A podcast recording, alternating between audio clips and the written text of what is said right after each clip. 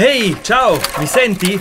Sono qui, in sella alla mia bicicletta. Eh già, ho pensato che fosse il modo migliore, quello di pedalare, per godere di questo paesaggio infinitamente bello. Pedalare in mezzo ai filari e ai vigneti, che meraviglia. Come? Dove sono? Ah, già che sbadato. Tu puoi ascoltarmi ma non vedermi, giusto? Beh, sono in Valpolicella, non lontano da Verona, qui dove il corso dell'Adige incontra la pianura. Dalla sua riva sinistra fino ai primi pendii delle prealpi veronesi, una terra rinomata, conosciuta nel mondo per i suoi vini, ma anche per le sue meraviglie naturali e storiche. Basti pensare alle splendide ville veronesi, in questo territorio il sapiente intreccio di uve autoctone e di tecniche secolari e sedimentate nel tempo dà vita a vini rossi che sono un pilastro del Veneto e dell'export italiano nel mondo. Aspetta, mi fermo un attimo perché voglio spiegarti meglio qualcosa di più.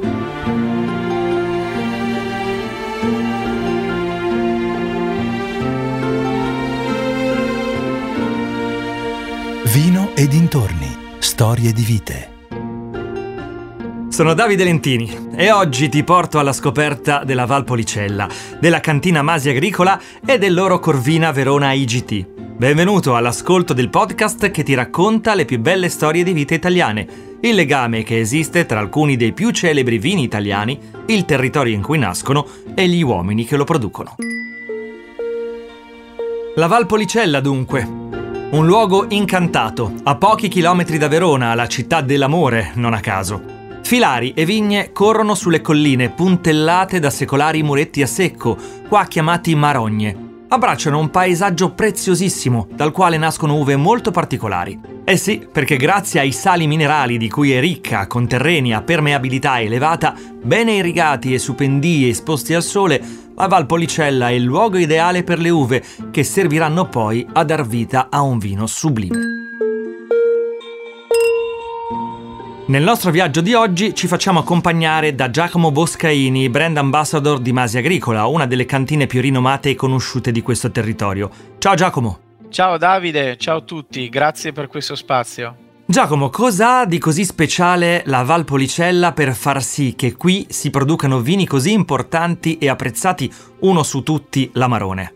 Beh, in Valpolicella c'è una storia antica, molto antica di produzione di vino già dai tempi dei romani, come, come, un po' in tutta Italia, ma qui si hanno parecchi documenti, soprattutto che attestano insomma, la qualità delle uve che venivano prodotte in questo territorio. Quindi abbiamo un fattore storico di tradizione, ma anche un fattore ambientale. La Valpolicella eh, è questa bellissima terra compresa tra la città di Verona e il lago di Garda e il lago di Garda gioca un ruolo fondamentale nel creare una, un ambiente, un microclima che si adatta molto alla coltivazione delle uve, non solo la Valpolicella, quella che noi eh, nell'appellazione del veronese viene definita come Valpolicella classica, viene anche abbracciata dal fiume Adige nella parte sud e nella parte ovest. E inoltre, ultimo fattore, siamo protetti a nord prima dalla Lessinia, quindi le prealpi, e poi appunto dalla, dalla, dalle Alpi vere che ci proteggono da, dai venti freddi che vengono dal nord.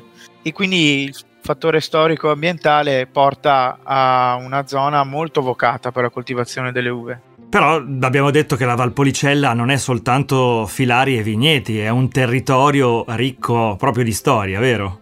Sì, c'è molta storia in, eh, in eh, Valpolicella e il, basti pensare anche il vino non è, non è il principale uh, business, lo è diventato probabilmente negli ultimi 50 anni, ma in Valpolicella già si produceva altro, nel Veronese si produceva altro, basti pensare al abbiamo le ciliegie, le pesche, abbiamo una produzione di soprattutto in Valpolicella di marmi e anche di pietre, quando si pensa alla pietra della Lessinia. Ah, fantastico. Il vino però senza dubbio è il frutto più prezioso di questo territorio e anche quello che richiede più amore oltre che impegno. La produzione DOC dei vini in Valpolicella interessa un'area divisa in tre zone di produzione, da ovest a est della provincia di Verona. Giacomo, quali sono? Sì, quando si parla appunto di appellazioni del veronese, eh, noi abbiamo tre appellazioni molto importanti, sono quelle del Soave, sono quelle della Valpolicella e sono quelle del Bardolino. Chiaramente nel Soave siamo nell'ultimo confine di Verona che confina con Vicenza dove si produce un famoso vino bianco che è Soave, poi abbiamo la Valpolicella che sta nel mezzo e in piena zona lago invece abbiamo il Bardolino. Parlando di Valpolicella abbiamo tre eh, aree. Abbiamo la Valpolicella classica, che è quella che vi ho descritto prima, che è la parte più storica di produzione dei vini nella Valpolicella, che comprende eh, cinque comuni. Poi abbiamo, proprio spostandoci alle porte di Verona, abbiamo una sottocategoria o un'altra denominazione che si chiama Valpolicella Valpantena, e l'ultima invece che è quella che comprende l'est di Verona, che arriva a cingere la, il Soave si può uh, catalogare e definire come Valpolicella. Quindi Valpolicella classico, Valpolicella Valpantena, Valpolicella. Quali sono i tipi di uva coltivati qui e i vini più famosi che nascono in queste zone?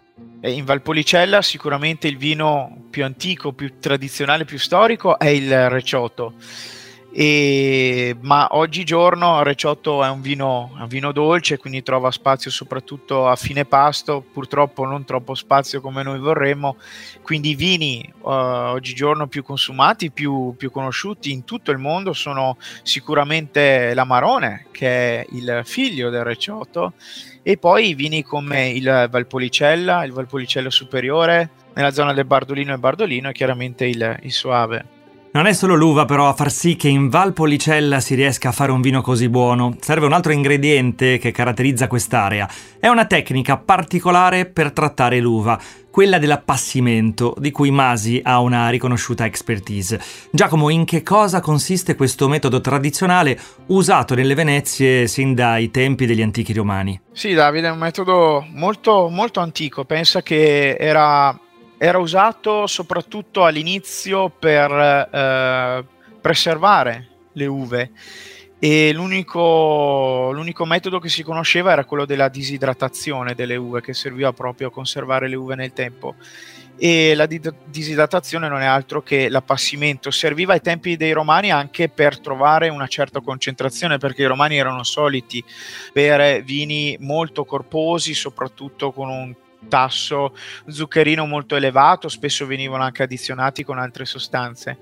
E, ehm, e ha trovato questa tecnica dell'appassimento, eh, ha trovato in Valpolicella proprio un, un terreno molto, molto fertile. Tu pensa che anche molto interessanti siano documenti già dal VI secolo d.C., eh, molto interessanti, io lo, lo, cito, lo, cito, spesso per parlare eh, appunto di appassimento, Tale Cassiodoro, che non era altro che un ministro del re Goto Teodorico, che elesse Verona a capitale del suo regno, diceva, leggo testualmente, scelta l'uva nell'autunno dalle domestiche pergole, sospendesi rivoltata, conservasi nei vasi suoi e negli ordinari repositori si custodisce, si indura dal tempo, non si liquida, Trasudando allora gli insulsi umori, suavemente si addolcisce.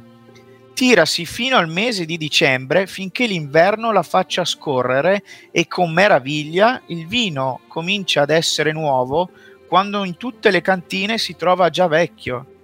Queste sono delle parole meravigliose che ci fanno capire che già nel VI secolo la tecnica dell'appassimento era molto apprezzata e ti portava a produrre un vino dopo mesi dopo la vendemmia, quindi a dicembre, a gennaio, oggigiorno a febbraio, a produrre un vino a febbraio, quando in realtà in tutte le altre zone nel mondo il vino è già stato imbottigli- quasi imbottigliato, comunque è sicuramente è già stato prodotto, mentre noi si va in pigiatura a gennaio e febbraio, quindi dopo 3-4 mesi di, di appassimento. Davvero interessante e oggi infatti voi usate questa tecnica ancora per produrre ben 5 diversi amaroni e 3 recioti. Non a caso il presidente di Masi Agricola, Sandro Boscaini, è conosciuto come Mister Amarone.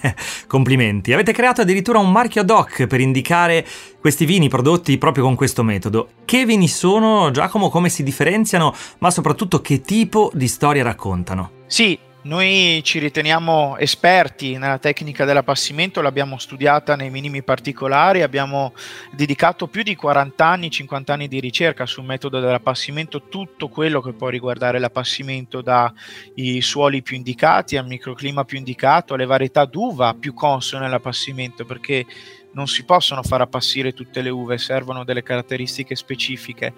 E, mh, abbiamo pubblicato anche diversi libri e noi eh, giochiamo, sperimentiamo molto con questa tecnica dell'appassimento e quindi tutti i nostri vini prodotti con una percentuale di uve che fanno appassimento, eh, questi vini hanno un, un logo nel retroetichetta, un logo dorato che certifica un po' la nostra expertise nel produrre i vini con, con questa tecnica e al momento abbiamo appunto 5 amaroni, 3 recioti, ma poi produciamo anche degli altri vini che noi chiamiamo con doppia fermentazione, che sono una combinata di uve fresche e uve appassite all'interno dello, dello stesso vino. Eh sì, Masi però non si ferma qui, è una cantina che fa della ricerca e dell'innovazione una costante. Dagli anni Ottanta si è dotata non a caso di un team di esperti in diverse discipline, il gruppo tecnico Masi. Sono enologi, tecnici agronomi, esperti di marketing, chimici per il controllo qualità e tecnici alimentari per il confezionamento, tutti costantemente impegnati nella sperimentazione, anche in collaborazione con enti e università nazionali e internazionali. Ed è grazie a questa costante ricerca che Masi oggi presenta anche vini più giovani e accessibili, come il modello Corvina Verona IGT, realizzato al 100% con uve Corvina. La Corvina è la nostra uva regina qui in Valpolicella. Tutti i vini ad appellazione Valpolicella, quindi Recioto, Valpolicella Superiore, Valpolicella, lo stesso Bardolino che viene prodotto nella zona lago, vengono prodotti con una maggioranza di uva Corvina, proprio è richiesta, è obbligatoria l'uva Corvina. Sono solo due le uve, corvi- eh, le uve obbligatorie, la Corvina in percentuale maggiore, poi segue la Rondinella e poi hai sempre una percentuale di uve a bacca rossa ehm, che puoi utilizzare fino a un 15%. Eh, e, e la corvina è proprio l'uva tipica qui della zona e non è tradizione vinificare, produrre un vino uh, con 100% uva corvina perché da sempre storicamente le uve, so, i vini qui in Valpolicella sono stati prodotti con un uvaggio misto tra le uve che ti ho appena elencato. Grazie al gruppo tecnico di cui faccio parte anch'io dal 2016, eh, siamo riusciti ad elaborare un vino eh, in purezza corvina, un corvina 100%, che viene, ehm, viene vinificato senza l'uso di appassimento e questo noi eh, abbiamo creato questo vino proprio per fornire ai nostri consumatori, ai nostri wine lovers, un, uno specchio, una chiara immagine di cosa sia la corvina quando è vinificata fresca, quindi quando non viene appassita.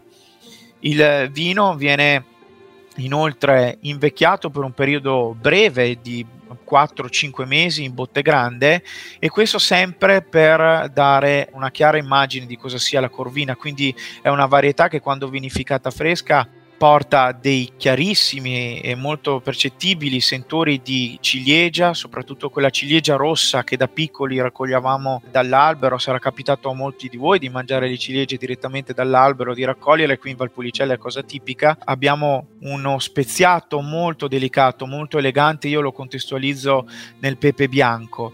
Con l'appassimento, per esempio, questo speziato diventa più, più forte, più deciso, diventa un pepe nero un vino diretto, una buona eleganza, una buona freschezza che lo rende un vino da pasto per un consumo di tutti i giorni. Beh, allora, visto che di questo stiamo parlando, mi viene spontaneo chiederti con che piatti possiamo abbinare questo modello Corvina Verona IGT. Proprio per questa sua freschezza, questo suo essere molto bilanciato, equilibrato, eh, ed elegante senza sapori troppo decisi perché la corvina è così una varietà molto fine ed elegante eh, ed è per questo che gli, gli, antichi romani la facevano appassire perché avevano capito che la corvina dava più potenza, più importanza con l'appassimento ma oggigiorno non servono solo vini potenti e strutturati per quello c'è già l'amarone, c'è già un Valpolicella superiore questo vino nasce proprio per un consumo di tutti i giorni, è molto versatile, quindi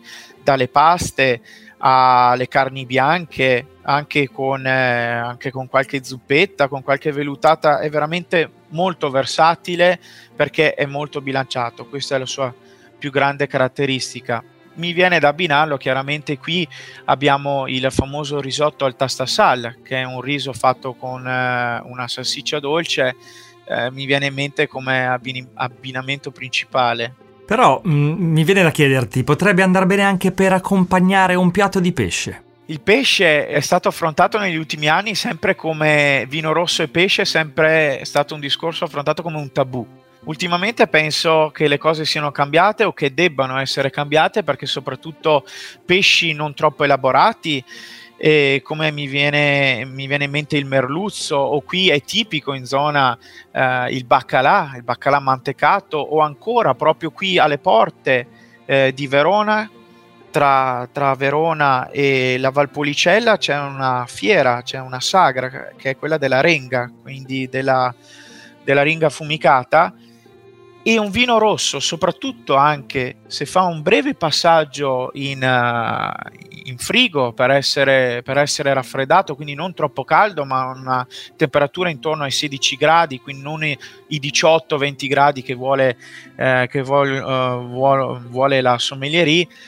È un vino che si presta anche all'abbinamento con, con il pesce, assolutamente. Io lo provo spesso, soprattutto quando viaggio in Scandinavia mi capita spesso di abbinare vino rosso e pesce. È un abbinamento che può funzionare assolutamente. Grazie Giacomo per questo viaggio assieme in Valpolicella. È stato un grande piacere. Io riprendo la mia bicicletta, finisco di pedalare in mezzo a questi meravigliosi vigneti. Là, dietro l'angolo, ho visto una trattoria tipica della zona. Dopo tutti questi racconti mi è venuta fame, ma soprattutto mi è venuta voglia di stappare una bottiglia di modello Corvina Verona IGT di Masi Agricola. Anche a voi, scommetto. Vi aspetto allora in trattoria. Altrimenti alla prossima puntata di Vino e dintorni, per raccontarvi come sempre un'altra storia di vite, perché dentro a ogni bottiglia c'è tanto da raccontare e da ascoltare.